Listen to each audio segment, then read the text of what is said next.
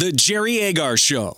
Now, it's time for the 908 commentary. Two tweets came out yesterday that added new fuel to the fire that has singed Prime Minister Justin Trudeau, especially considering the sources of those tweets.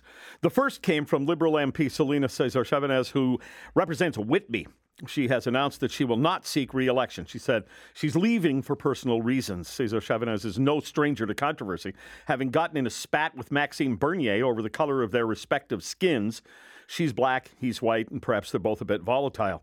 But she had said previously that she's leaving government for personal reasons. Yet after Trudeau spoke yesterday, she tweeted a quote from Trudeau and added her own comment. Here's the quote from Trudeau.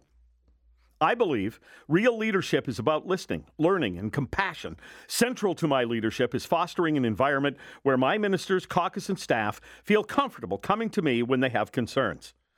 And then Caesar-Chavannes added her own comment, which was, quote, I did come to you recently, twice. Remember your reactions? Unquote.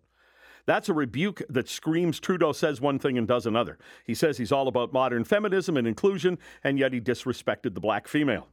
Now to tweet number two. The Public Prosecution Service is the independent prosecutor at the core of the SNC Lavalin controversy. Shortly after Trudeau spoke yesterday, they tweeted out on their official Twitter account Prosecutorial independence is key to our mandate. Our prosecutors must be objective, independent, and dispassionate, as well as free from improper influence, including political influence. What does that suggest to you? To me, it is the service saying, as politely as they can, I guess, don't believe the hype. We were all under pressure.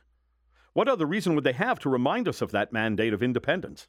This SNC Lavalin issue is far from over.